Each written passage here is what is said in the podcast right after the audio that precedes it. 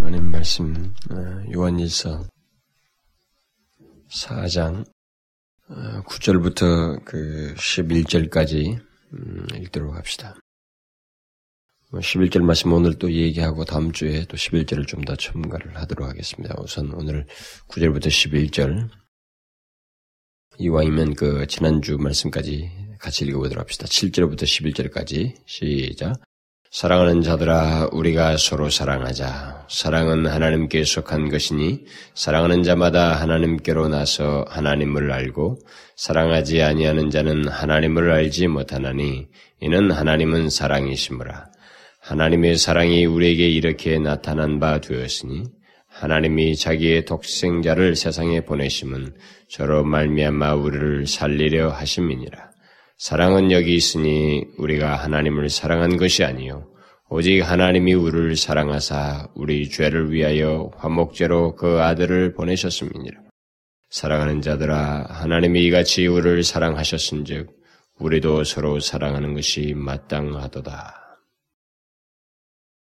우리는 지난 시간에 그 어, 사도 요한이 요한일서가 결국 다섯 장밖에 되지 않는데 이 짧은 서신 안에서 이 형제 사랑에 대해서 이 형제 사랑에 대한 말씀을 지금 이렇게 세 번에 이게 큰 뭉탱이로 이렇게 뭉치로 세 번째 걸쳐서 지금 얘기를 하는데 이 세 번째 그 음, 다시 그 큰게 달라고 이렇게 반복을 하는 이 문제를 가지고 제가 좀 여러분들에게 어, 서론적으로 얘기를 했어요. 그것을 여러분들 잊지 않기를 바랍니다.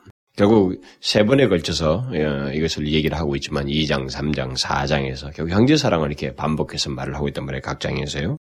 이것은 더욱 심층적으로 어, 이 형제 사랑에 대해서 좀 더 세 번에게 갈수록 2장보다는 3장, 3장보다는 4장에서 그것을 우리에게 말을 해주고 있는데 아, 사도 요한이 그같이 그 반복을 하는 데는 분명히 이유가 있다라는 것이죠. 그 하나님의 진리를 전달하는 사람들은 어, 그와 같습니다. 그 이유가 없이 그렇게 어, 짧은 서신 안에서 이렇게 반복할 수가 없죠. 물론 이제 세 가지의 그 시금석을 세 가지 시험 즉 하나님의 사귐이 있는 그 증거 그 시험 기준인 세 가지를 공통적으로 다 세 번씩 반복을 하고 있습니다만 그만큼 이 세 가지가 중요하다는 것이고 특별히 이제 이 세 번째 반복에서는 이 어, 형제 사랑의 문제를 어, 먼저 이렇게 얘기를 하고 있는데 어, 이와 같은 그 반복적인 강조를 우리가 예사롭게 듣거나 그냥 지나가서는 안 된다는 거죠. 형제 사랑은 2차적인 삶이나 어떤 행위가 아니라는 것입니다. 하나님과 사귐이 있는 자에게 중심적으로 있어야 하는 삶이고 그가 하나님의 백성이라고 하는 그리스도인이라고 하는 증거라는 것입니다. 그것이 없으면 그리스도인일 수가 없다. 하나님을 아는 자가 아니다라고 이렇게 분명히 지난 시간에도 그 본문에서도 그걸 말을 했습니다. 특별히 제가 이제 지난 시간에 그, 어, 그 살펴보았던 건 뭐냐면 왜 그리스도인들이 서로 사랑해야만 하는지 그것을 이 세 번째 반복 속에서 사도 요한이 예, 강조를 해주고 있다는 겁니다. 근데 그 강조를 하는 데 있어서 이 7절 이하에서부터 왜 우리가 아, 그리스도인들이 서로 사랑해야만 하는지 이 문제를 말하는 데 있어서 어, 삼일체 하나님과 연관을 시키고 있다는 것입니다. 이것은 굉장히 탁월한 것입니다. 이것은 사도 요한이 물론 우리는 그것을 의식하지 않고 이 말하고 있는 문장만 가지고도 어, 떤 것을 그 전달하고자 하는 내용을 깨닫고 그것에 도전을 받고 이렇게 어, 적용을 할 수도 있습니다만 전달하는 자가 이런 것을 예사롭게 그냥 아주 그냥 툭툭툭 던지는 게 아니고 간단하게 무엇을 말하는 게 아니고 굉장히 우리에게 조리 있게 말하고 있고 거기는 아주 깊은 진리를 이게 담고 우리에게 말해주고 있다는 것입니다. 그래서 첫 번째로 우리가 지난번 7절과 8절 같은 경우는 성부 하나님과 연관시켜서 우리 형제 사랑을 얘기했습니다. 그러니까 우리가 형제를 서로 사랑해야 한다라는 이 말을 하기 위해서 하나님은 사랑이시라고 하는 이 엄청난 진리를 우리에게 소개를 해줬던 것입니다. 그러니까 우리가 서로 사랑해야 하는 것은 하나님 어, 사랑이 하나님께 속한 것이고 또 하나님 자신이 사랑이시기 때문에 우리는 서로 사랑해야 한다.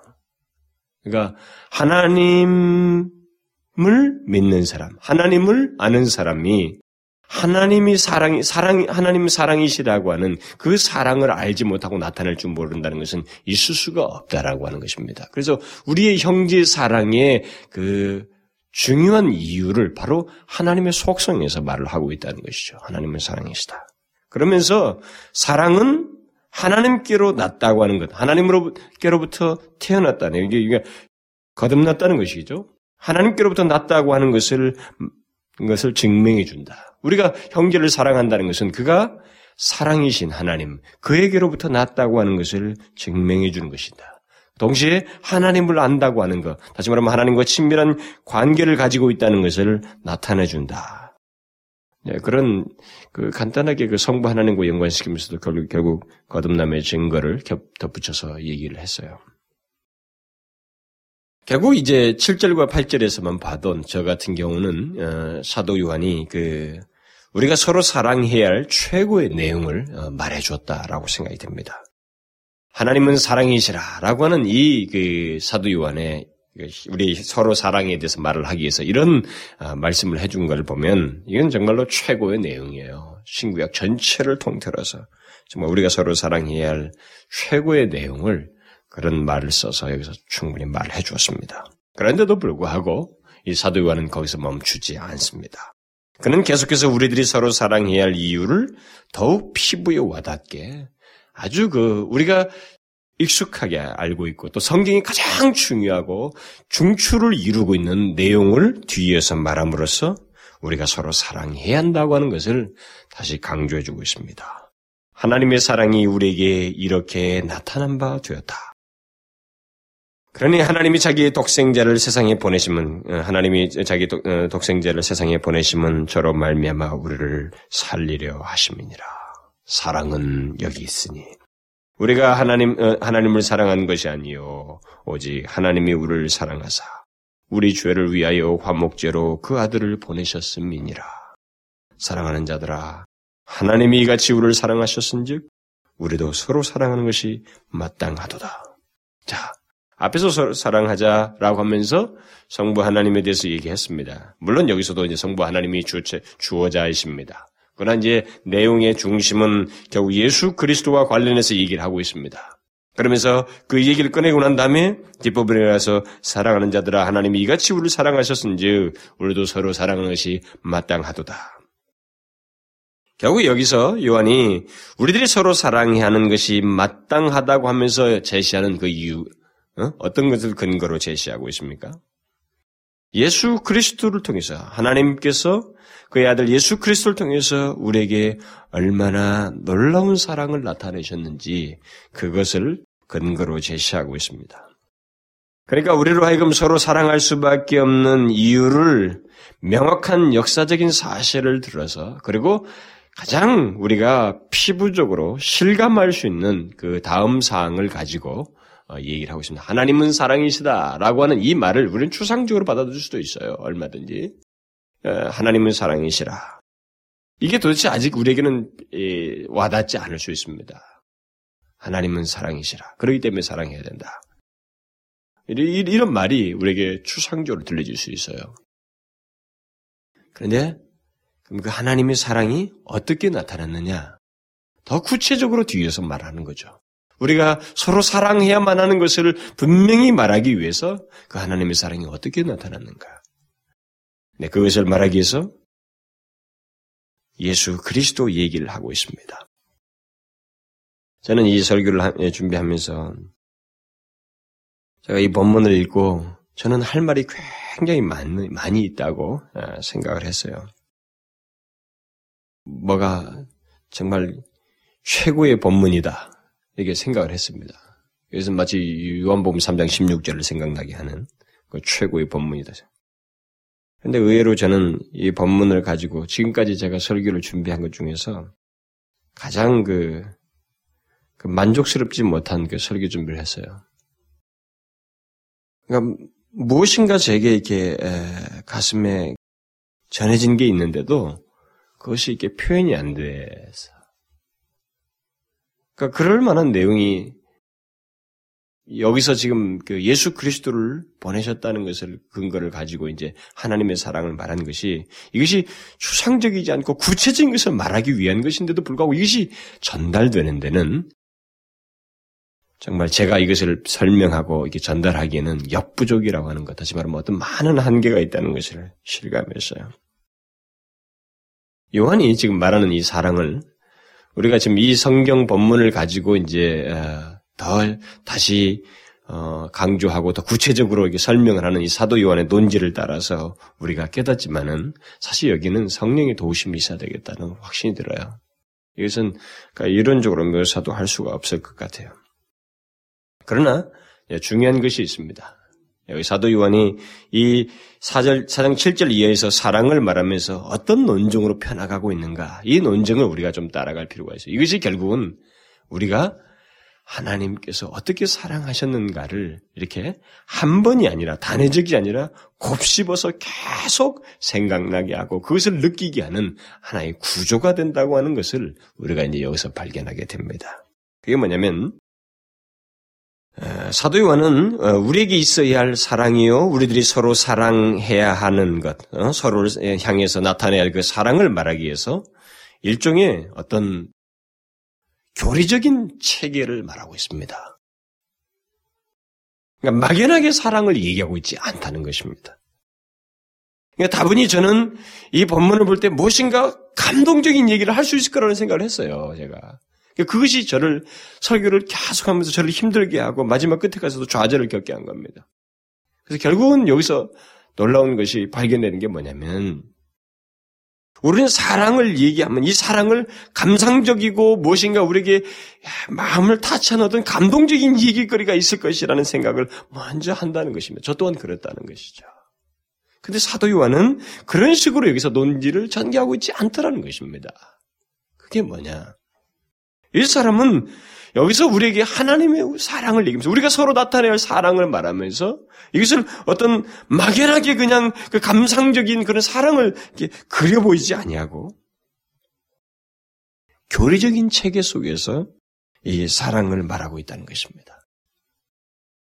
다시 말하면 우리가 어떤 이상적인 그림을 이렇게 사랑하면 그림을 그려볼 수 있잖아요. 아, 이렇게 하는 것, 어떤 한 장면들, 어떤 행위들 이렇게 말할 수가 있을 것 같은데 그런 것들을 우리 우선적으로 떠오르는데 사도 요한은 그리스도인의 사랑은 어떠한 분명한 교리적 기초와 체계로부터 기인한다라는 것을 여기서 제시해주고 있습니다.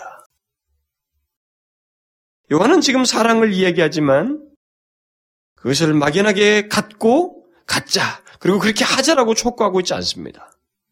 중간중간에 하자, 사랑하자, 사랑하시 마땅하다 이런 말을 하지만 거기에 계속 집어넣는 게 있어요. 그것은 뭐냐면 분명한 진리, 교리적인 체계입니다.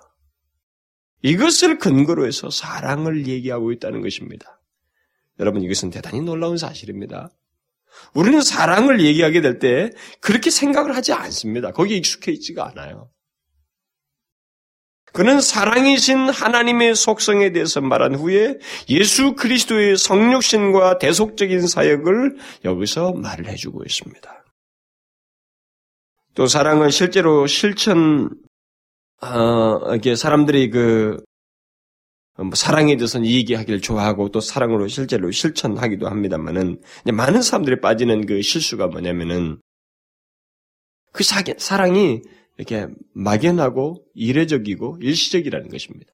계속 사랑을 촉진시킬 만한 커다란 뭐냐면 구조를 갖고 있는 샘을 가지고 있지 않다는 것입니다. 사도 요한은 여기서 그 샘을 설명해 주는데 그게 교리예요, 교리. 교리적 체계입니다. 물론 교리라고 하니까 여러분들은 이론을 말한다고 생각하면 안 됩니다. 그런 여기서 막연하게 어떤 동정심을 유발하고 있는 게 아닙니다. 그냥 뭐 사람들은 사랑 얘기만 나오면 일단은 좋아하잖아요. 무조건 듣기를 좋아하고 말하기도 좋아하고 그것을 일단 좋습니다. 그래서 어떻게든 사랑의 행동을 하기만 하면 그것은 뭐 그냥 좋게 보고 되는 줄로 압니다. 그래서 사랑을 얘기할 때는 어떤 복잡한 무슨 교리적인 설명이다, 뭐 성경의 진리적인 체계를 거기다가 덧붙여서 얘기한다 그러면 이게 뭔가 우리하고는 안 맞아 보이고 사람들이 주저주저 한다는 것이죠. 그래서 뭐 사랑을 말하는데 뭐 복잡하게 그렇게 성경이 이런저런 얘기를 하느냐라는 것이 우리가 그런 생각을 우리가 쉽게 가질 수 있는 것입니다. 그러나 여러분, 어, 저같이 목사임에도 불구하고 성경을 보면서 그런 욕심을 자꾸 낸다는 거죠. 아, 여기 예수 그리스도께서 어, 사랑하셔서 우리를 사랑하셔서 어, 하나님께서 우리를 어떻게 사랑하신 예수 그리스도 죽게 하시면서 그 화목제를 드리면서까지 우리를 사랑하시다. 이게 자꾸 감성적으로 와닿는다는 거예요. 그렇게 사랑을 자꾸 그것이 나에게 감성적이고 말이죠. 이게 감정적인 동기 유발이 돼서 그것에 의해서 뭔가를 뭐 사랑하자 이렇게 자꾸 생각을 하려고 한다는 거죠. 그런 것을 먼저 그려본다는 거죠. 그런 말을 생각을 해보려고 한다. 이런 것을 통해서. 근데 아니라는 거예요. 여러분, 우리는 교리하면은 교리에 대해서 조금 알레지 반응을 일으킨 사람들이 참 많습니다. 뭐, 교리라고 하니까, 아, 이게 무슨 사랑을 얘기하는데 이 사도 요한이 여기서 교리적 체계를 가지고 사랑을 얘기했다는 것에 대해서 그럼 제가 이렇게 교리 교리 하니까 이런 교리에 대해서 이렇게 좀 거부반응을 일으킨 사람이 있을지 몰라요. 그래서 사람들은 최소한 사랑만큼은 좋다 이거요. 뭐 겸손이고 뭐 다른 건 좋다. 그런 것은 조금 뭐 저런 모범을 찾고 이렇게 하면 좋겠는데 사랑만큼은 성경의 어떤 진리나 교리와는 상관이 없는 그런 그런 얘기가 없이도 우리가 잘할수 있다. 그리고 그것은 그렇게 해서도 나타낼 수 있는 것이다라고 우리는 생각하고 싶어 한다는 것입니다. 그러나 정말 그럴까? 아닙니다. 제가 지난 시간도 있지만 사랑의 원천은 하나님이셔요. 바로 이것에 대한 이해를 선명하게 가지고 있지 않냐면 사랑이 우리 가운데서 나올 수가 없어요. 사랑을 행할 나타낼 수가 없습니다. 지금 사도 요한은 바로 그 사랑을 얘기해서 하나님 아버지를 얘기하는 것입니다. 그가 사랑의 원천이라는 것, 사랑의 젖줄이라고 하는 것, 그로부터 기인한다고 하는 것, 하나님이 누구신가를 먼저 말해야 한다는 거예요. 그래서 정부 하나님을 얘기하는 거예요. 사랑은 하나님께 속하였다. 그리고 그 사랑을 나타낼 수 있는 사랑은 사랑이신 하나님과 관계를 가지고 있는 사람이야 한다라는 것을 먼저 말해 주는 것입니다. 뭐 그렇게 이렇게 사도 요한이 말을 했을 때는 그러면 그 밖에 있는 사람들 하나님께 속한 사랑을 알지도 못하고 하나님과 사귐이 없는 사람들이 말하는 사랑은 무엇이냐 할때 물론 그것은 사랑이 아닙니다. 성경에서 말하는 사랑이 아니에요. 그런 사랑은 모두 자기를 위한 사랑이고 자기 중심적이고 자기 정력을 위한 것이고 결국은 실수 시, 결국은 그 하나님께 속한 사랑이 아닌 우리가 만들고 우리들이 주장하고 우리들이 통용하는 속된 사랑인 것입니다. 일종의 왜곡된 사랑입니다. 성경이 지금 제가 여기서 계속 말하는 것은 사랑의 참정이에요. 원래의 정의를 말하는 것입니다. 그것은 하나님 아버지를 알지 못하면 사랑을 할 수가 없어요. 그런 사랑을 나타낼 수가 없다는 것입니다.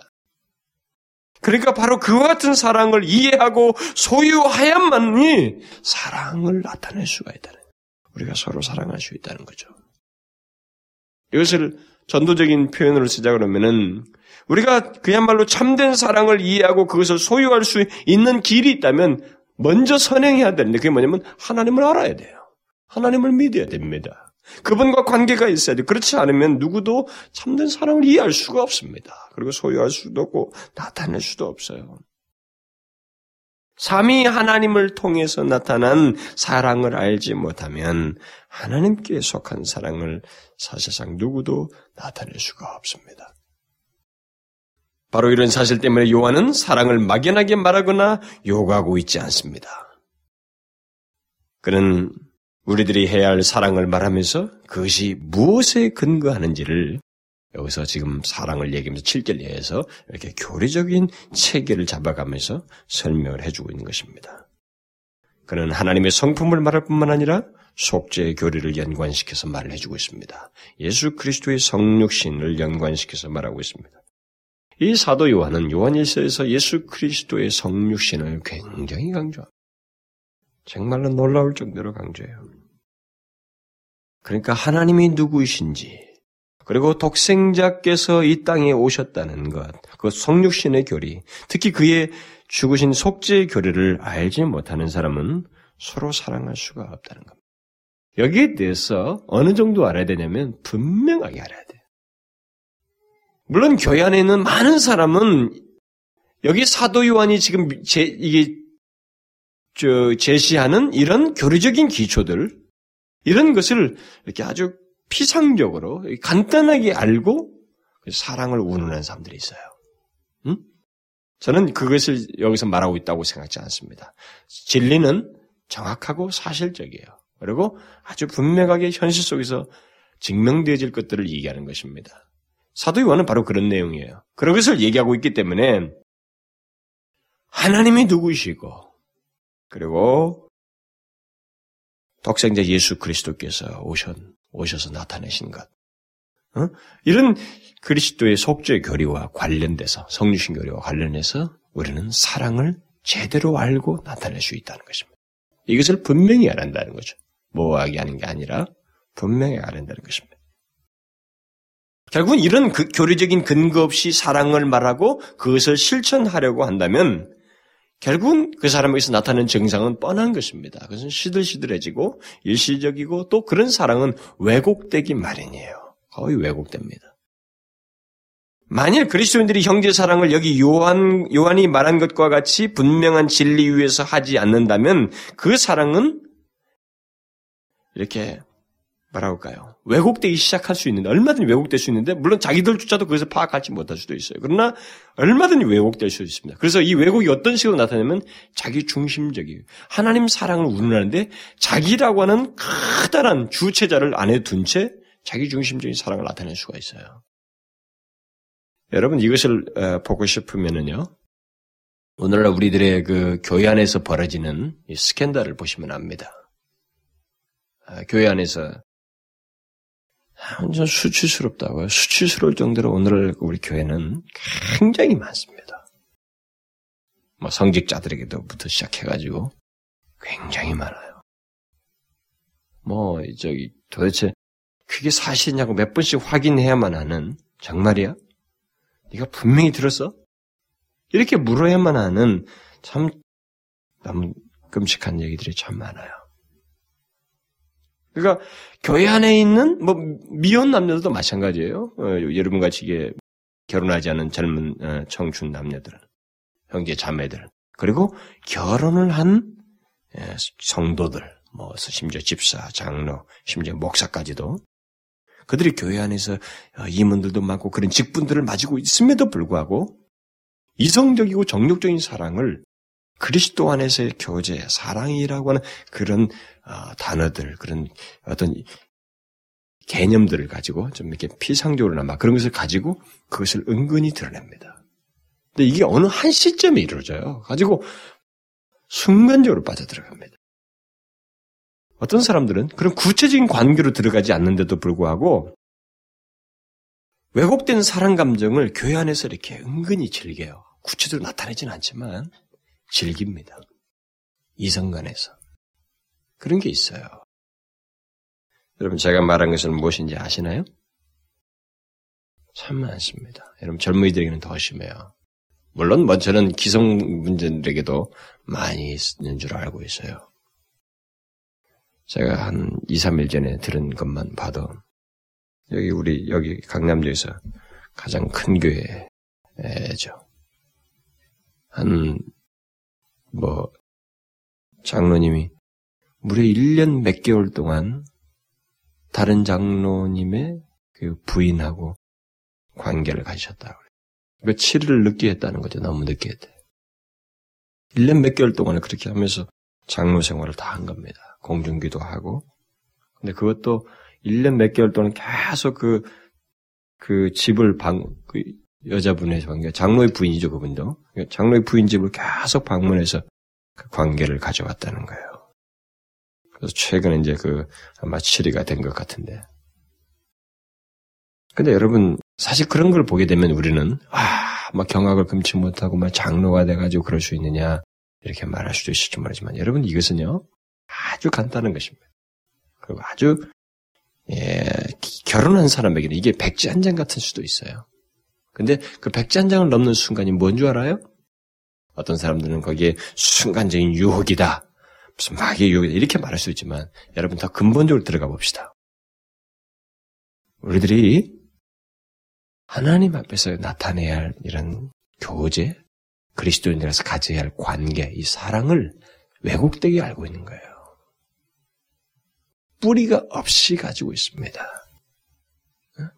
공교롭게도 그 교회는 사랑을 많이 강조하는 교회예요. 여러분 이것은 아주 간단할 수 있어요. 정말 우리는 그 사람을 정죄하기에 앞서서 원인이 무엇인가를 생각해 볼 수 있습니다. 그런 것은 뭐겠어요? 바로 이런 교류적인 기초를 가지고 있지 않다는 것입니다. 우리가 교회 안에서 하나님의 백성들이 우리가 나타낼 정서, 관계를 증, 관계라고 하는 이 관계 속에서 가장 관계를 나타내는 가장 대표적인 수단이 뭐예요? 우리에게서 나타내는 게 뭡니까? 사랑인데 바로 하나님의 사랑이에요 지금. 근데 그 바로 이렇게 제시하는 사도 요한이 제시하는 이런 교리적인 기초 위에서 사랑을 이해하고 있지 않기 때문에 우리들이 넘어지는 겁니다. 순간적인 유혹, 감정적인 유혹에 넘어져 버리는 거예요. 이것은 굉장히 중요한 겁니다. 저는 요한이 제가 예상했던 것을 깨버리고 여기서 교리적인 체계로 사랑을 묘사해 줬다고 하는 것이 너무나도 탁월하고 역시 계시다고 하는 것을 느껴요. 하나님의 계시다고 하는 것. 우리의 생각과 다르다는 거죠. 그리스도인의 사랑은 그리스도인의 사랑은 대충대충 남들과 이게 좋은 관계를 갖는 그저 외형상의 어떤 태도 그게 아닙니다. 이것은 우러나오게 하는 어떤 근거를 갖고 있어요. 샘을 가지고 있습니다. 그게 뭐냐? 바로 하나님과 속죄 예수 그리스도에 관한 교리예요. 이것에 대한 이 진리 체계가 이 진리에 대한 확신 그 근거를 분명히 가지고 있어야 됩니다. 이걸 갖지 않고 이것에 대한 신앙, 이해, 확신이 없이는 우리가 가지고 있는 이 사랑론, 무슨 뭐 사람들과의 관계에 갖는 이 태도, 이것은 묘해질 수 있습니다. 얼마든지 왜곡될 수 있어요. 사도 요한이 뒤에 가서 말을 하잖아요. 11절에서 하나님이 이같이 우리를 사랑하셨은지 우리도 라고 이렇게 말을 하고 있습니다. 결국은 무엇을 가지고 우리가 서로 사랑할 사랑을 무엇으로 제시하고 있는 거예요? 하나님께서 우리 사랑하신 것을 제시하고 있습니다. 그렇게 하셨은즉 우리도 이렇게 말하는 거예요. 그러니까 그리스도인의 사랑은 이 세상에 속된 사랑과는 완전히 다릅니다. 그러니까 이것을 구분할 줄 모르고 그것을 알지 못한다고 하는 것은 그 사람이 사실 그리스도인으로서 여기서 있지 않은 거예요. 교회당에 왔는데 세상에서 말하는 그런 속된 사랑 개념을 가지고 여기서 이렇게 음, 통용하고 그것을 발산하려고 하고 그런 것을 통해서 목적을 달성하려고 한다는 것은 그 사람이 이런 바른 하나님과의 아는 관계가 아니고 하나님의 사랑을 알지 못하고 하나님께 속한 사랑을 소유하고 있지 않은 것입니다. 그 사람은 그걸 지금 모르면 근본적으로 달라요. 근본적으로 다릅니다. 세상에 속된 사랑하고. 그리스도인의 사랑의 원천은 하나님이에요. 그리고 하나님은 서로 사랑할 이유를 우리에게 충분히 나타내 보이셨는데, 그러니까 서로 형제를 사랑할 수 있는 어떤 동기로서 하나님 자신의 속성을 얘기하고 자신이 이 역사 속에서 나타내신 사건을 제시하시는 겁니다. 그 사건을 구체적으로 이제 묘사하는 거죠. 아들을 보내시고 그들 십자가에 달려서 죽게 하셨다고 하는 것. 속죄. 죄를 위하여 화목제로 삼으셨다고 하는 것. 이것을 분명하게 제시하고 있습니다. 바로 이런 맥락에서 사랑을 말을 해야 된다는 것이에요. 아, 이건 정말로 놀라운 것입니다. 여러분, 우리가 분명하게 요한의 논지를 따라와야 됩니다. 그러면 요한이 오늘 본문에서 강조하는 우리가 서로 사랑해야 할 그 이유와 근거를 오늘 본문에서는 특별히 뭘 강조하고 있습니까? 그것은 하나님께서 독생자 예수 그리스도를 통해서 우리에게 구체적으로 사랑을 나타내셨기 때문이다. 자, 독생자 예수 그리스도를 통해서 하나님께서 우리를 향하여 구체적으로 특별하게 사랑을 나타내셨기 때문에 우리가 서로 사랑해야 된다. 하나님의 사랑이 우리에게 이렇게 나타난 바 되었으니 하나님이 자기의 독생자를 세상에 보내심은 이렇게 말해요. 하나님은 그의 독생자를 세상에 보내심으로 우리에게 그의 사랑을 분명하게 역사적으로 실제적으로 나타내 주셨습니다. 여러분은 하나님께서 그의 독생자를 세상에 보내셨다는 것이 나에 대한 사랑이라고 확실히 믿어요? 이게? 어떤 사람들 이런 얘기를 합니다. 하나님께서 아, 독생자 예수 그리스도를 이 세상에 보내셨다는 것이 그게 뭐 나에 대한 사랑이라는 것은 난 아직 못 느낍니다. 여러분 그 사람은 좀 이 부분에 대해서 어, 다른 건 주제치고라도 이 진리를 가지고 정말 자신에게서 이것이 믿고 확신하고 자기에게 기쁨이 되고 삶을 지배하는 원천이 되도록 먼저 그것을 믿는 일부터 확신하는 일부터 해야 돼요. 이게 없으면 안 되죠. 요한은 지금 하나님의 사랑이 우리에게 어떻게 나타나는지를 말해주고 있는데 그것을 말하기 위해서 최고의 내용으로 지금 제시하고 있는 것입니다. 이제 하나님의 사랑이 구체적으로 역사 속 어떻게 완벽하게 드러났는지를 어, 가장 제시하는 것으로서 가장 최고의 내용, 가장 굵직하고 근본적인 그 내용을 말해주는데 그게 바로 독생자 예수 그리스도를 이 땅에 보내셨다라는 거죠. 그러니까 하나님의 하나님의 사랑을 하나님이 사랑이시다는 것을 우리가 알 수 있는 최고의 내용은 결국 이 사건이라고 하는 겁니다. 그러니까 구체적으로 추상적이자냐고 실제적이고 구체적인 사건이 바로 이것이라는 거죠. 이것보다 우리에게 사랑을 크게 나타내주고 증명해준 것은 없다는 것이죠. 역사적으로. 물론 하나님은 이, 에, 이 세상을 창조하시는 데서부터 인간을 향해서 사랑을 나타내셨습니다. 제가 우리 에, 청교도 공부하는 사람들은 칼빈에서 그것을 보면서 우리가 한 가지를 깨달았잖아요. 음? 하나님은 창조의 속에서도 창조 사계 속에서도 우리를 향한 사랑을 보이신 겁니다. 메마른 땅에 인간을 두신 게 아니라 다 모든 것을 설정하신 그죠? 무엇이든지 따먹을 수 있고 무엇이든지 얻고자 하는데 얻을 수 있는 모든 것을 설정하는 그 자리에 마지막에 인간을 두셨어요. 그리고 인간이 타락하고 난 다음에도 하나님은 그와 같은 의지를 꺾지는 않았습니다. 환경은 달라졌지만 그 인간을 향한 하나님의 의지는 꺾지 않으셨어요. 창조뿐만 아니라 섭리에 있어서도 하나님은 인간을 향해서 사랑을 나타내셨습니다. 하나님의 사랑은 이렇게 섭리와 우리의 모든 그 창조 속에서 이미 우리 인간들에게 충분해요. 심지어 악인들까지도 하나님 믿지 않는 자들에까지도 하나님은 모든 섭리 가운데서 그들에게 은택을 일반적인 은택을 입히신다 그랬어요. 그런데 그 하나님의 사랑이 그런 것보다도 더 완벽하게 그리고 가장 크게 나타난 것은 역시 예수 그리스도를 통해서 나타난 사랑이라는 것입니다. 하나님께서 그의 독생자를 우리에게 주셨다는 것입니다. 이것은 우리에 대한 하나님의 사랑이 얼마나 무한한지를 끝없이 상상하게 하고 수없이 아니 우리의 평생을 들여서 상상케 하는 굉장한 내용입니다. 자, 뭐 여러분들이 요한복음 3장 16절에 하나님의 세상을 이제부터 독생자를 주셨다. 여기서도 보면은 어? 아들을 하나님이 자기의 독생자를 세상에 보내셨다. 이런 말에 대해서 우리가 익숙하게 알고 있, 알고 있겠지만은 여러분 이 알고 있는 이 문장이 아, 이 단어와 문장은 우리가 알고, 있으면, 알고 있겠지만 이 말이 말하고 있는 포함하고 있는 내용은 어마어마한 것입니다. 그것은 정말로 놀라운 거예요. 하나님의 사랑을 설명한 최고의 내용입니다. 우리는 예수 그리스도의 오심을 하나님의 사랑과 구분해서 생각할 수가 없어요. 독생자 예수 그리스도께서 오신 것은 우리에 대한 하나님의 사랑이 어떠한지를 계시해 주는 대표적인 사건입니다.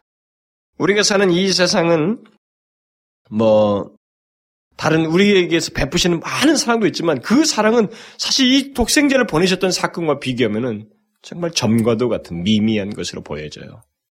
이건 상상을 초월하는 얘기입니다. 상상을 초월하는 얘기예요. 응? 한번 여러분들 이제 생각을 해보세요. 다른 사람의 유익을 위해서 자신을 희생하는 사랑, 그것도 자신의 최고의 것을 주어서 다른 사람을 위하는 사랑. 이제 그게 아가페 사랑이라는 일반적인 정의거든요. 바로 여기서도 그 아가페예요. 그 아가페 사랑을 하나님께서 나타내시는데 근데 이것은 우리 인간적인 조건 안에서 볼 수 없는 사랑이에요. 이 조건 안에서는 사실 이게 예, 예상할 수가 없는 그 특별한 사랑입니다. 하나님께서 우리를 위해서 그의 독생자를 보내셨다는 것을 우리가 이제 도식적으로 생각해서는 안 돼요. 이거 기계적으로 생각하면 안 됩니다. 요한은 지금 하나님의 그 생생한 사랑을 얘기하기 위해서 이것을 꺼내고 있어요. 그것을 우리가 놓치지 말아야 된다는 거죠. 그러니까 하나님께서 독생자를 이 세상에 보내셨다. 이것을 우리가 자꾸 기계적으로 생각하면 안 돼. 이것은 생생한 소리예요. 그러니까 하나님의 우리를 향한 생생한 사랑을 설명하기 위해서 이 말을 지금 하고 있는 겁니다. 그러니까 그 요한의 의도를 우리가 놓치지 말아야 돼요. 생, 우리를 향한 하나님의 실제적인 사랑, 그리고 인격적인 사랑을 말해주기 위해서 이것을 어, 언급하고 있는 것입니다. 어떻게 해요? 독생자 예수 그리스도 그분에게 유일한 아들을 이 세상에 보내셨다는 것입니다. 이것이 형제를 사랑하게 하는 강력한 자극제다라는 거죠. 이유가 되어야만 한다는 것이죠.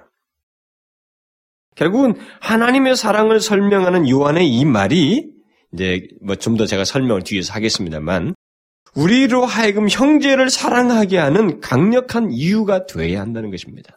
이것을 우리에게 점검해 볼 필요가 있어요. 하나님께서 그의 아들 독생자 예수 그리스도를 이 세상에 보내셨다는 것, 나를 위해서, 우리를 위해서 보내셨다고 하는 이 사실이 내가 형제를 사랑하게 하는 자극제가 되는가, 강력한 이유가 되는가, 내게 있어서는 그런가, 라고 우리는 질문해 봐야 된다는 거예요. 그래요? 여러분 잘 생각하셔야 돼요. 하나님께서 독생자 예수 그리스도를 땅에 보내신 것이 내가 형제를 사랑해야만 하는 강력한 이유가 되는가라는 거예요.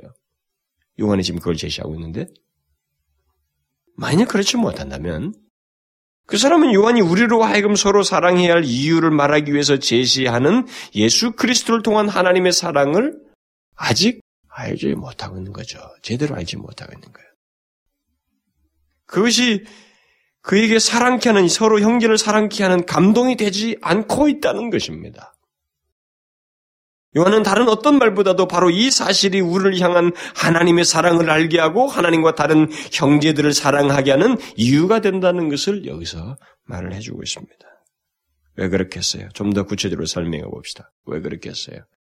요한이 하나님이 자기를 독생자, 어, 자기의 독생자를 어, 세상에 보내셨다고 이렇게 말을 했는데 이 말이 담고 있는 내용이 뭐예요?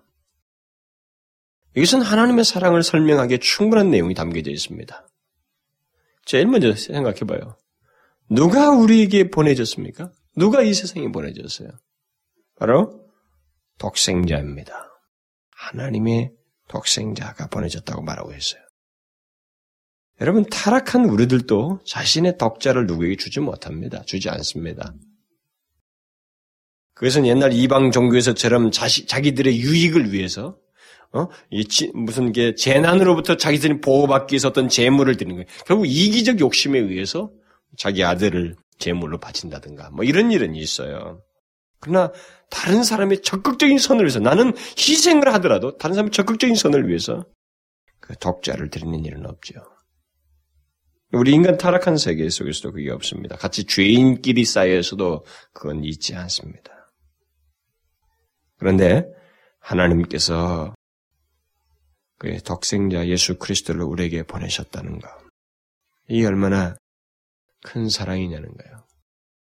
이 세상에 오신 분이 누구인가에 대한 이해를 갖게 되면, 어? 이 세상에 보내신 그분이, 보냄을 받은 그분이 누구인지, 그것을 이해하게 되면, 우리는 하나님의 사랑을 조금 헤아릴 수가 있는 것입니다. 저는 여기서 막혔어요. 좀 더 이렇게 많이 설명할 수 있을 것 같은데 설명이 안 되더라. 한번 이제 우리가 생각을 해볼 수 있는 거예요. 저는 가슴은 굉장히 막 그 부풀어 올랐거든요. 설명만 좀 덜 됐지. 만일 독생자를 주시는 하나님의 사랑을 누가 헤아릴 수만 있다면 이것을 자기가 사무치게 헤아릴 수만 있다면 그것은 인간이 이 세상을 살면서 엄청난 특권을 누린다고 저는 믿어요. 그것은 그가 인사상에 살면서 어느 시점에서든 그것이 그에게서도 강력하게 드러날 때 그리고 그것이 계속적으로 자기를 지배하고 있을 때 그 사람은 정말 행복한 순간을 지나고 있고 행복한 경험을 하고 있는 것이라고 저는 믿습니다. 한번 생각해 봐요. 독생자를 주시는 하나님의 사랑. 그것은 우리가 사실 헤아리지 못합니다. 독생자를 주시는 하나님의 사랑을 헤아릴 수가 없어요. 하나님께서 그의 독생자를 우리에게 주셨다는 것, 이것은 사실 헤아리기는, 어, 우리가 헤아리기는 너무 깊어요, 사랑이. 더더욱 이제 이게 놀라운 것은 하나님께서 그의 독생자를 어디에 보냈느냐는 거예요. 응? 누구를 위해서 보냈느냐는 거예요. 그 대상, 대상이 이제 더욱 하나님의 사랑을 더 극명하게 우리로 보게 하는 내용이 되는 것입니다. 그의 독생자 예수 그리스도는 하나님입니다. 뭐 무슨 우열의 문제가 아니에요. 하나님 자신이셔요. 여기 보내셨다는 말이 시사하듯이 그분은 이 세상에 속한 분이 아니십니다. 그는 이 세상에 있기 전부터 계신 영원하신 분이십니다. 그분은 죄를 짓지도 않았고 죄를 알지도 못해요. 점도 흠도 없으신 거룩하신 분이십니다. 바로 그런 분이 온 곳이 보내면 받은 곳이 어디냐는 거예요. 이 세상이에요. 세상은 어떤 곳입니까? 이 세상은 거룩하신 분이 오시기에는 너무도 더럽고 추한 곳입니다. 그분은 죄가 전혀 없으시지만 이 세상은 죄악밖에 없습니다. 욕심밖에 없는 세상이에요. 이 세상은 나면서부터 죄를 짓는 사람들로 가득 찬 곳입니다. 바로 그런 세상에 거룩하신 독생자를 보내셨습니다. 우리를 위해서. 여러분 이 마음과 배경을 아시겠어요? 요한은 지금 그 얘기를 하면서 그게 하나님의 사랑이라는 거예요. 하나님의 사랑이 우리에게 나타난 가장 완벽한 예증이라는 실증이라는 거죠. 그러니까 그런 자기 욕심밖에 모르고 죄밖에 모르는 죄로 가득 찬 그야말로 그냥 흙탕물 같은 이곳에 순결하시고 완전하신 분이 오셨다는 거죠. 바로 이곳을 위해서, 우리를 위해서. 이것을 한번 상상해 보십시오.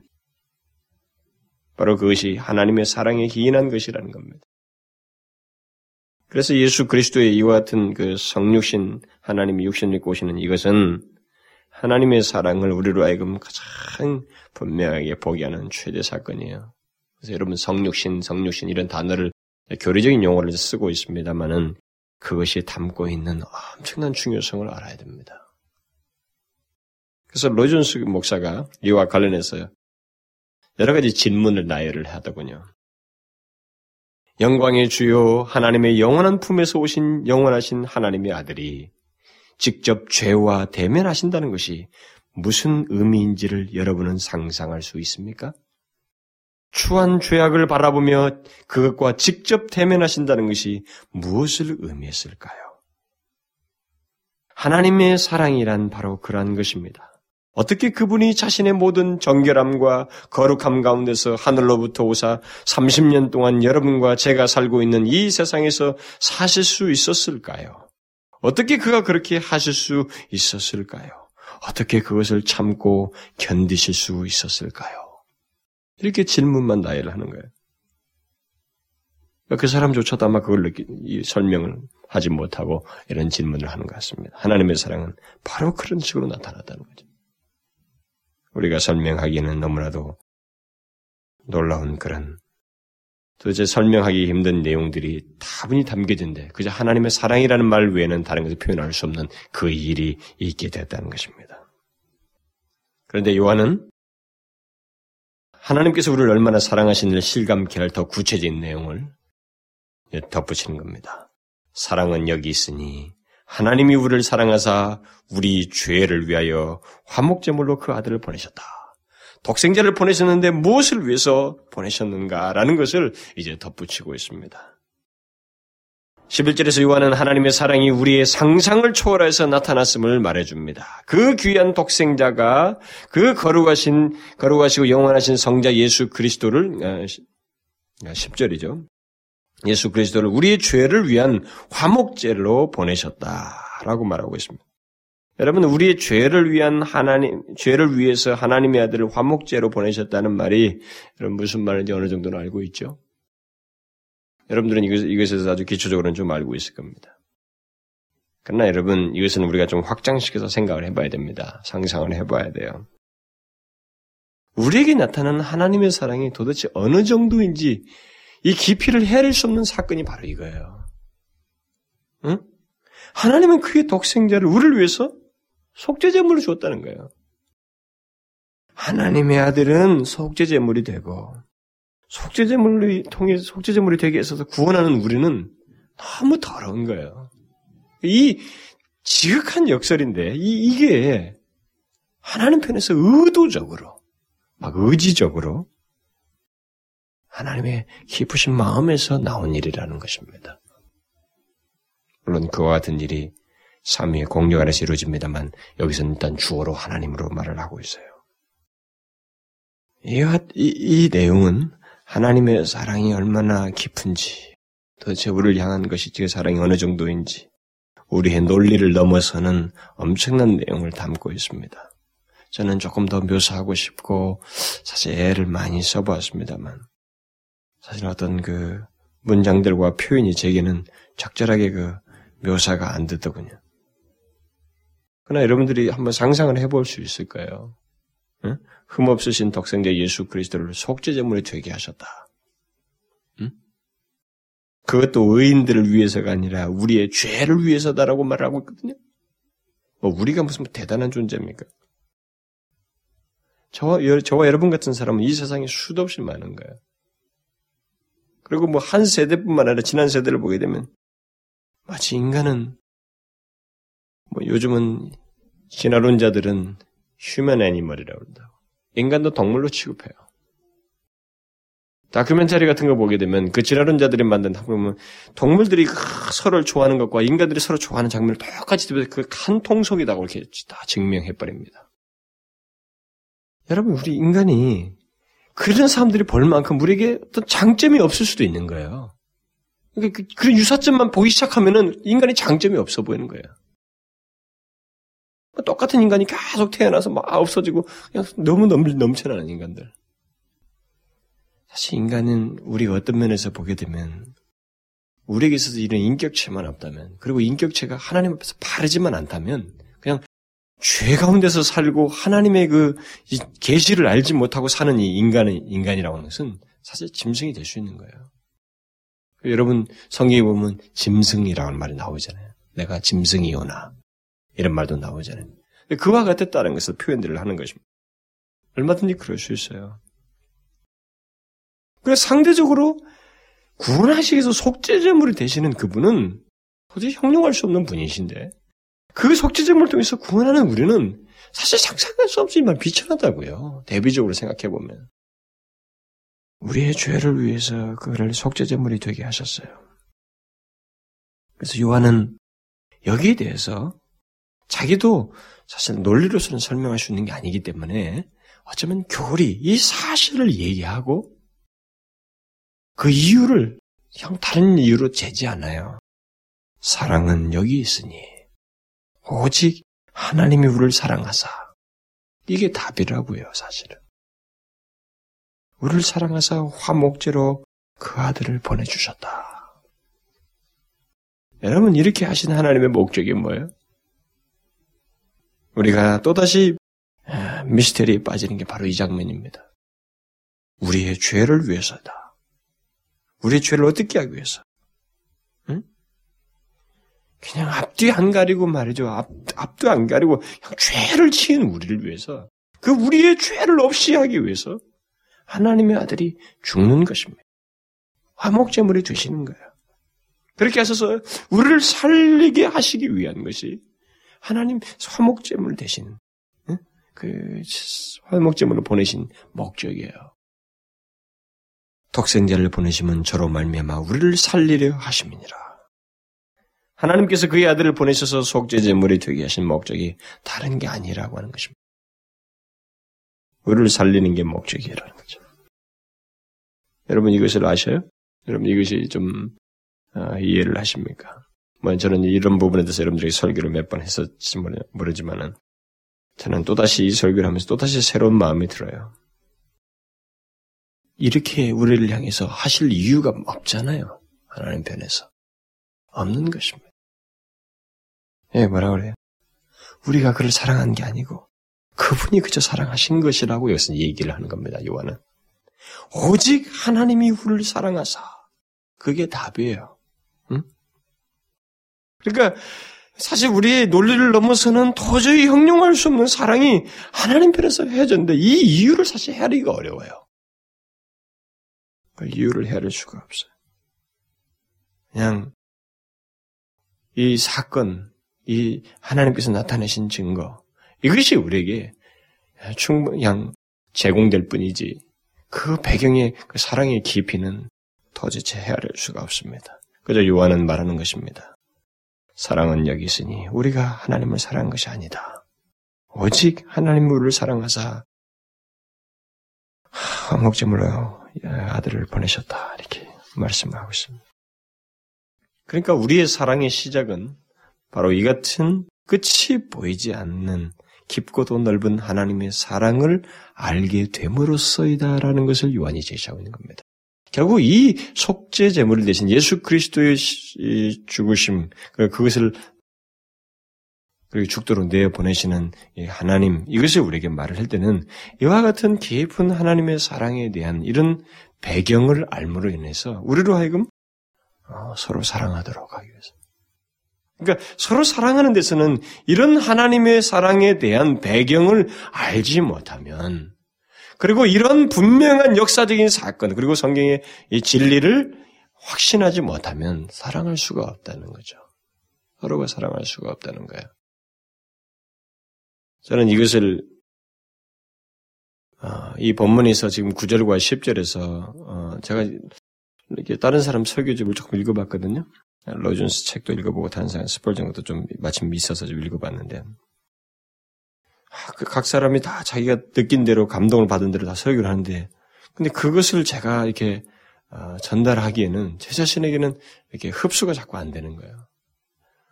아, 무엇인가 제가 더 전달할 것이 있다고 하는 확신이 있어가지고 그것을 오히려 무시해버리고 읽은 건 있지만 무시해버리고 자꾸 내가 무엇인가 전할 것이 있다고 하는 그 감동에만 사로잡혀있지 표현이 자꾸 안 되는 거예요.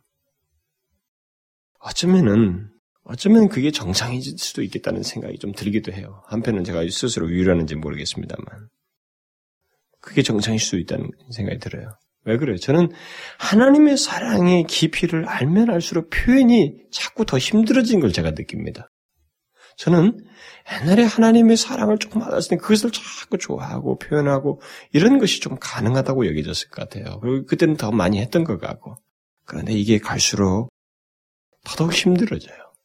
하나님의 사랑을 알면 알수록 표현이 자꾸 힘들어져요. 그런데 여러분, 그게 정상인 것 같아요. 왜냐하면 요한은 여기서 하나님이 어떻게 사랑하셨는가를 쭉 말하고 난 다음에 그것을 감탄하는 어떤 찬송의 소리를 하지 아니하고 바로 뒤에서 뭘 얘기합니까? 사랑하자. 이렇게 얘기하는 거예요. 응? 사랑하는 자들아 하나님이 같이 우리를 사랑하셨은지 우리도 서로 사랑하신 마땅하다. 이 말은 사도 요한은 굉장히 현실적으로 얘기하는 것입니다.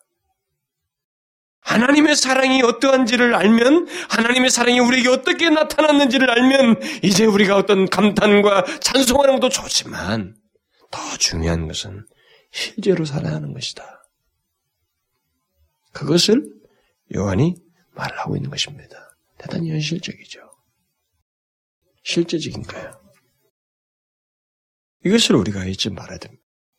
그러니까 이 사람이 이게 세 번씩이나 반복하면서 이 형제 사랑을 얘기할 때 이것을 그리스도인의 시금석이요 중요한 근거로서 얘기를 자꾸 하는 가운데서 우리에게 강조하는 것 중에는 사랑하지 않는 것은 그리스도인에게 불가능하다라고 하는 논지예요.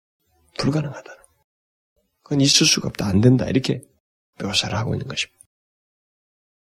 그러므로 여러분, 저가, 저와 여러분이 사랑할 수 있는 이유는 하나님 자신으로부터 출발하여서 특별히 역사적으로 그게 추상적이지 아니고 실제적이라는 것을 보여주신 하나님의 아들 예수 그리스도 이 땅에 보내셔서 실제로 보여주신 분명한 사랑의 사건, 하나님의 사랑의 나타남을 통해서 우리는 서로 사랑해야 돼.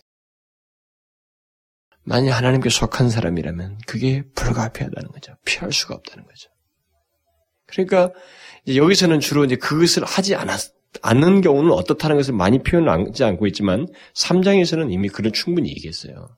그것을 사, 그렇게 형제를 사랑하지 않는다면 그 사람은 하나님께 속하지 않았다. 그것은 아예 마귀에게 속한 것이다. 이렇게 자꾸 얘기를 하는 거예요.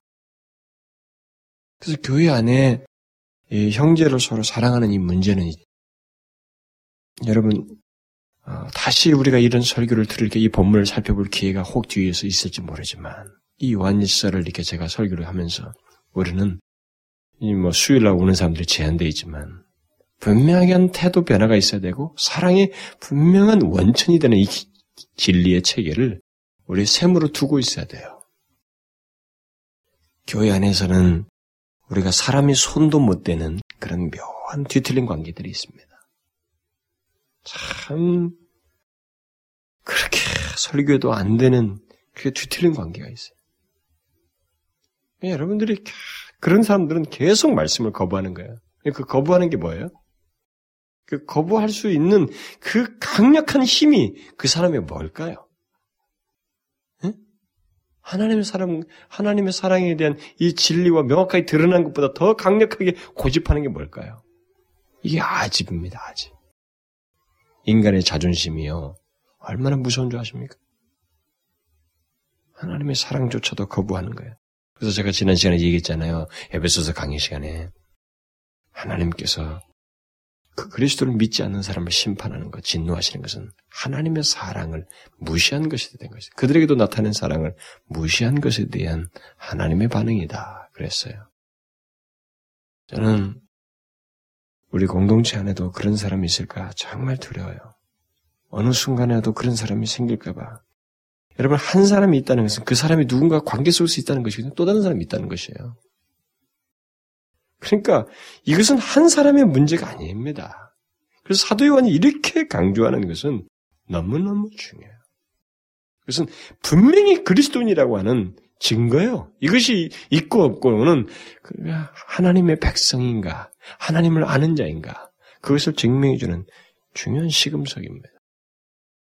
저는 우리 교회 안에서도 그런 것을 보았습니다만은 아, 이런 사랑이 흘러가지 못하는 결정적인 이유는 그 사람들의 강한 아집이에요. 아, 정말로 대단한 아집이. 자존심. 자기 방어. 철저하게 자기 방어하는 것입니다. 그런 사람들은 하나님의 말씀이 뚫고 들어가지 강력하게 자기 아집을 막는 거예요. 예수님의 말씀을 바리새인들이 들었어요? 반응했습니까? 아니잖아요. 인격체는 그렇게 할 수 있습니다. 거부하는 데는 천부적인 재능을 본능적으로 가지고 있어요, 우리가. 그걸 꺾어야 되는데, 자기를 방어하고 아집을 내세우는 사람들에게 있어서는 이 하나님의 사랑이 흘러 넘쳐나지 못하는 것입니다. 저는 로이 존스가 말하는 것을 그 설교 중에 어떤 자기 고백적인 말을 한 것이 있더라고요. 그것을 조금 인용하고 마치도록 하겠습니다. 하나님이 이 세상을 생지옥으로 만든 인간들을 돌아보시고 자신의 독생자를 보내시며 또한 그로 하여금 잔인한 죽음과 십자가의 수치를 당하게 하사 속죄제물로 삼으신 이유는 무엇일까요? 왜 하나님께서 그렇게 하셨을까요? 무엇이 그분으로 하여금 그렇게 하도록 하셨을까요?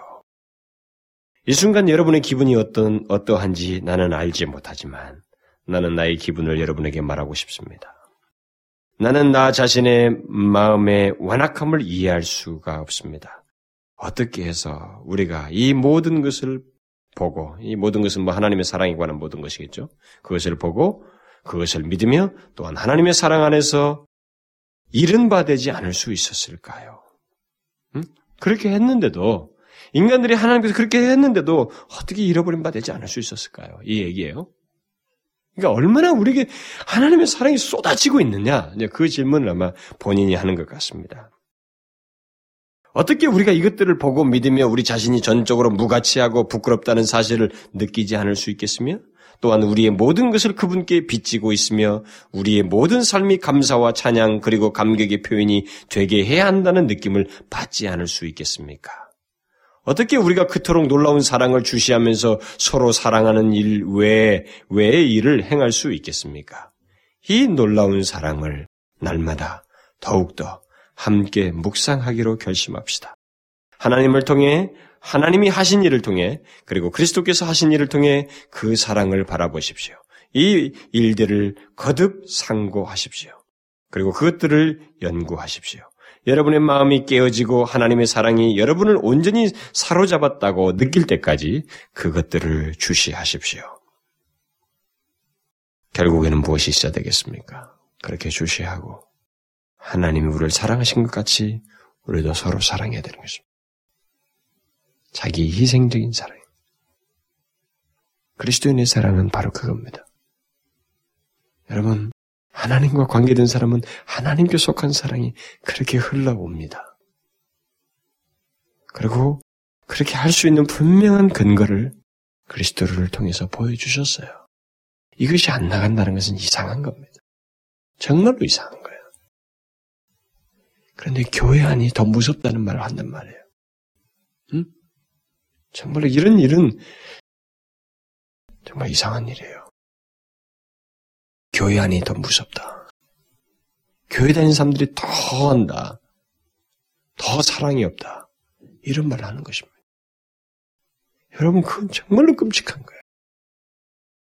사랑, 하나님이 사랑이신 하나님을 제대로 믿고 관계하고 있지 않다는 것입니다.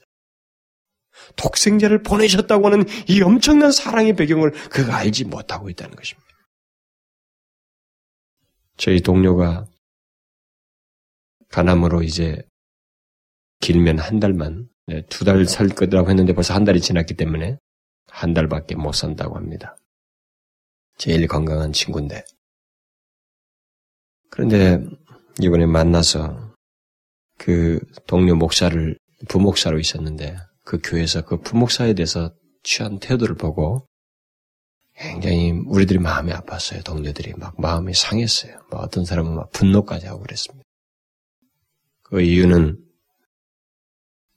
암으로 두 달만 살 거라고 하는 사실을 알고 그 교회에서 당회가 표결을 해가지고 금년 말이면 죽는 날이 12월이니까 예상 날이 12월까지 사역을 하고 사임을 시키는 기로 결정을 했다는 거예요. 그렇게 하고 그러니까 여기서 사임 처리가 되면 교회에서 책임지지도 않겠다는 거죠. 엘리트들도 많고 교회도 뭐 천명이나 되고 교회 재정도 많다는데 자기들 중에서 목양했던 사람이 이제 조금 있으면 죽는다는데 그렇게 태도를 취했다는 거예요.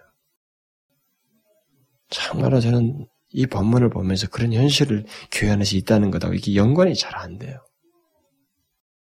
도대체 사랑이 어디로 가는 거예요? 하나님은 사랑이시라는 걸 정말 믿고는 있는가? 그분과 관계를 하고 있는가? 이 많은 의문이 나요. 있을 수가 없어요. 우리는 살아있는 사람이니까 우리가 몇 달 굶더라도 우리 걸 다 줘서라도 그 사람과 그를 위해서 좀 돕는 일을 하는 게 마땅할 텐데 빨리 잘라서 없애버리려고. 그게 당의 결정이라는 거예요. 응? 당회가 무엇을 위해서 존재하는데요? 정말로 정말로 야, 교회가 더 한다는 말이 들리는 겁니다. 세상 있어도. 여러분은 아닙니다. 그것은 그런 사람들이 있을 뿐이에요. 성경은 그렇게 말하고 있지 않습니다. 참된 그리스도는 그게 아니다. 참된 그리스도는 하나님, 사랑이신 하나님과 관계하에서 그 사랑이 흘러나오는 자들이다. 그 사랑을 가지고 나타내는 사람들이다. 여러분, 우리는 명심해야 됩니다. 우리 안에서 그런 좋지 않은 이 사랑이 제대로 드러나지 못하는 흔적은 정말 무서운 사인이고 그 개인에게도 사실 저주스러운 거예요. 그 사람은 그리스도인이 아니라고 하는 것을 나타내는 것입니다. 기도합시다. 하나님 아버지, 하나님의 사랑은 진실로 크고 깊고 넓습니다. 하나님 그것을 우리가 다 해낼 수는 없지만 우리가 이해하는 것만으로도 주님의 사랑은 너무나도 무한합니다. 왜냐하면 하나님께서 독생자 예수 그리스도를 허루하신 주의 독생자 예수 그리스도를 우리의 죄를 위하여 이 세상에 보내셨기 때문에 그렇습니다. 우리를 살리시기 위하여, 우리를 하나님과 화목하게 하기 위하여 그를 보내셨기 때문입니다. 오, 하나님, 바로 그렇게 행하신 하나님의 사랑, 그 사랑의 마음을 우리는 다 헤아릴 수 없지만, 분명 항상 너무나도 우리가 감당할 수 없을 만큼 크고 크다는 것입니다. 하나님이여 이와 같은 주님의 사랑을 인하여서 우리가 그 받은 사랑을 인하여서 다른 지체들을 사랑하는데 조금 더 주저함이 없게 하시고 주의 백성들을 사랑하는데 하나님이여 어려움이 없게 하여 주옵소서. 우리가 이와 같은 분명한 기초 위에 진리 위에서 마르지 아니하는 하나님이 쉼 없이 지체들을 사랑하고 주의 백성들을 사랑하는 저희들을 되게 하여 주옵소서. 오 거룩하신 주님, 우리 공동체 안에 하나님이여 이런 사랑을 나타내지 못하는 사랑이 막힌 자가 없게 하여 주옵소서. 그리고 조국교회 안에 하나님이여 점진적으로 메마라져 가고 조직화되어 가고 사랑이 식어져 가는 조국교회 위에 사랑이신 하나님, 그분의 그 모습이 하나님의 주의 백성들을 통하여 분명하게 드러나게 하시고 흘러넘치게 하여 주옵소서. 하나님, 우리의 기도를 들으시고 사랑이 하나님 회복되는 교회들 될 수 있도록 머지않아서 그렇게 하여 우리가 주님 사랑이신 하나님을 찬송하고 그 사랑의 실천적인 삶을 살아가는 주의 백성들이 되시도록 은혜를 허락하여 주시옵소서. 예수 그리스도의 이름으로 기도하옵나이다. 아멘.